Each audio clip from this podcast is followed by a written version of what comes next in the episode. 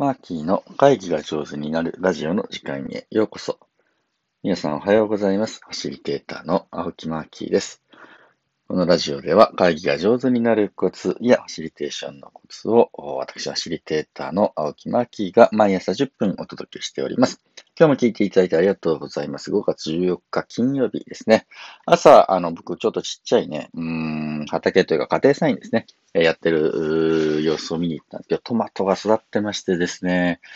あのー、トマトとかってね、すごい元気よく育つのを見るとね、それですごく、なんだろう、救われるというか元気を分けてもらうエネルギーがあるね、パワーのある植物だなと思って、もうニュッキニュッキ育っていって、もう早速花をね、えー、探しています。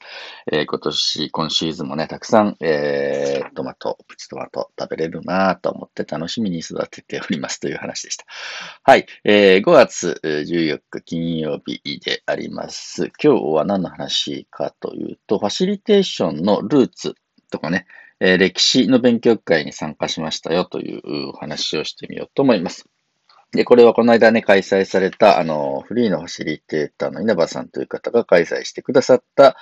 あファシリテーションの源にね、えー、触れるというふうなあ勉強会であります。これね、すごい良かったなというふうにして思っていまして、うーん、4人のね、あの、ファシリテーションのルーツの、まあ、先人たちをね、紹介してくださってました。この4人とも僕ね、ああ、そうだなと。この4人、確かにすごいなと思っていた方々なので、うん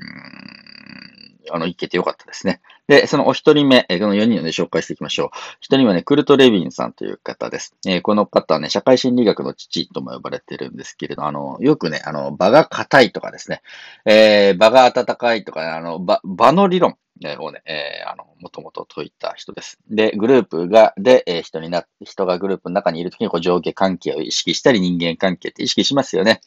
その関係性とか依存とかね、そのあたりをね、え一番初めのうちに研究をして、で、グループの、グループダイナミズムとかで言うと思うんですけど、えああいったものがどういうふうにねえ、作られているのかっていうのをね、え考えた人です。で、後に、今、T グループっていうね、まあ、ファシリテーターの方がよくね、トレーニンググループ、うん、として、え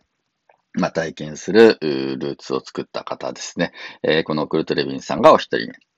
で、二人目はですね、カール・ロジャーズさん。で、この人は、あの、心理学の人ですね。で、もともとね、カウンセリングとかって、あの、カウンセラーの方が主導権を握って、で、心理学でその悩んでる人とかで困ってる人が来る。まあ、クライアントって言うんですけど、クライアントの困ってることを、こうね、えー、じゃあその時あなたがどう感じましたかとかって、幼少期お父さんとどういう関係でしたかとかってこう聞いて、あの、クライアントに対して、この、カウンセラー側がね、主導権を取っていろいろ質問したり、じゃあ、あの、両方しましょう、こんなやり方でいきましょう、みたいな感じでやる。そのカウンセラー側が主導権を握るやり方から、えー、ちょっとこれ切り替えた方がいいぞって発見したのがカール・ロジャースさんで、クライアント、えー、困ってる人自身が自分で喋、えー、ったり、自分で、えー、課題をね、えー、気になってることを話し始めるまで、こう、ちょっとカウンセラー側が待つとか聞くみたいなことを重視する、えー、ようなやり方をしてきた人です。で、それカウンセリングの分野でやってきたんだけれども、1対1の。で、これグループでやったら面白いぞっていう話に気がついて、で、みんなで輪になって座って、で、えー、その時にファシリテーターってね、まあ、カウンセラー的なあ態度を身につけたファシリテーターが全体の聞き役として座って、で、お互いのお互いの話を傾聴しましょう。傾聴みたいなもののルーツを作ったのもこの方だし。まあ、その、輪になって座って話し合ってエンカウンターグループっていうのを作って、えー、それファシリテーションの一つのルーツになっている。いうふうな形。僕もね、カール・ロジャースさんの影響はものすごく受けています。はい、ロジャース派と言ってもいいかもしれませんね。えー、その当事者の力をね、うん、うまいことが出てくる、まで、こう、ゆっくり待つみたいな態度とか姿勢みたいなものを教わった感じがあります。この方が二人目。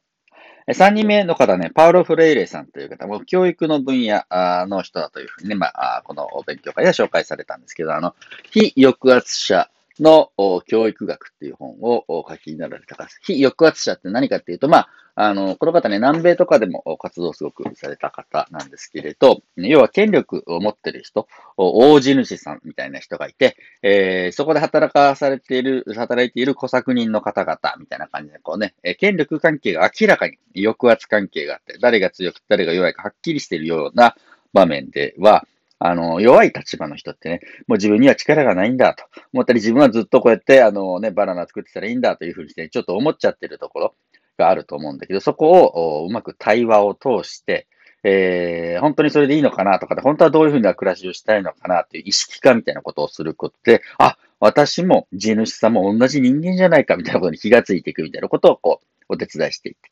まあ、奴隷とかノードと呼ばれてるね、あの、小作人とかって言われてる人たちのエンパワーみたいな力をね、こう発揮していくみたいな感じのところの、まあ、研究をしたり実践をしてきた方。この方はパウロ・フレレさん。後に、非抑圧者の演劇というふうにですね、こう転換していって、ペタって言ってね、まあ演劇ワークショップとかをやっていくルーツにもなっていく感じです。まあ、まあ、あの、立場を変えて話し合うとか、あ自分が今ね、えー、置かれてる立ち位置みたいな対話を通して、うん、気がついていくみたいな感じのことをね、やり始めた人で、対話ルーツの人でもあります。これすごくね、パウロ・フェレーさんの本。難しいですけどね、非抑者、抑圧者の教育学もちょっと役が古かったりもするんですけど、すごくね、うん、面白いので、あの、ぜひね、読んでみていただければと思います。で、最後が、前にもね、このラジオでご登場したと思いますけど、ロバート・チェンバーさん。この方の開発の分野の方です。えー、ロバート・チェンバーズさんは、あの、参加型開発っていうのをやり始めた人です。で、西洋諸国がね、えー、まあ、アジアとかアフリカに行って、ボンボコ、その西洋の考え方でどんどん開発していくと、どうも、現地の人の元気がなくなっていくとか、まあ、勝手に開発しちゃってる感じがあると。そうじゃなくて、現地の方々の声を聞いて、その当事者が今一番必要なこととか、当事者が困ってることを一緒に解決するみたいな開発の仕方にしていかないと、まあ、現地に、あの、着地しないよね、みたいなことを発見した方で PLA って言って、その参加型開発みたいなのを後に開発していくのがロバート・チェンバース。まあ、この4人の方をね、ご紹介で、これが、まあ、ファシリテーターのね、ルーツではないかという話をしていただき、俺もすごい、その4人ともね、まあ僕から見ても本当に見上げる、うあのエベレストのような高い高い過去にされたお仕事とかですね、えー、研究とか見ても、まだまだそのね、えー、え見上げる高い山だなと感じる方々でありますね。本当にその勉強会は参加できてよかったと思います。で、さらにさらに、ファシリテーションのルーツって、まあ今ご紹介したので、どっちかっていうと、うん、1900年代の前半ぐらいにね、えー、動きがあった話、まあ、に世界が近代化していったね、ね流れで、えー、登場してきた方です。もっとね、ファシリテーションのルーツ、古いものを辿るのを僕すごい好きで、もっともっと昔で考えると何があったのかなっていうのをね、えー、あの、ワークショップとかファシリテーションの源流、ルーツを探る年表みたいなのを作った方なんですけれど、えー、その時の流れでいくと一番古いなと思う。例えばね、ネイティブアメリカンの方々のあの会議の仕方は、あの、聖なる石とか聖なる木みたいなね、えー、その木を真ん中に置いて、その木を持ってる人が喋り。で、持ってない人は話を聞きましょうっていうシンプルなルールを持って、えー、トーキングスティックとかスピーキングウッドとか言われてる、こう、神様が宿ったとされる木をマイク代わりにして、神様に語りかけるみたいな方法で話し合うと、人間と人間とか、ね、言い合いっこをするみたいな感じにならなくて、丁寧なお互いの聞き合いができるよみたいな。これもね、ファシリテーションか、ワークショップのルーツだろうなと思いますね。日本にそういうのなかったのっていう人ね、結構いるんですけど、意外とね、日本にもね、あの、ワークショップとかシリーズルーツあるなというふうに思っていて、日本人だと例えばね、レンガ、あの歌を歌うやつ、上の句と下の句ついで、前の人が歌った歌にさらに歌を付け加えていくっていうのをワークショップ的にね、その場でどんどん歌をね、えー、流していった、あの、歌っていったみたいなやつも、えー、実はあれ、すごくワークショップとかファシリテーションのルーツの一つにもなるなと思って、日本人にはそういったものもね、流れていたりもするし、まあ、世界各国のそういうね、ファシリテーションのルーツ結構研究したり、えー、本読んだり気になっていたりします。もし興味ありましたらね、まとめて、あの、勉強会みたいな感じで、えー、ファシリテーションのルーツを話そうみたいな感じでもう企画できますので、ご興味ある方がいたら、コメント、メッセージ、リクエストくださればと思います。はい、ファシリテーターのマッキーでした。今日はですね、ファシリテーター、ファシリテーションのルーツについてちょっとご紹介でありました。今日も聞いていただいて本当にありがとうございます。えー、皆さんにとって良い一日でありますように、ファシリテーターのマッキーでした。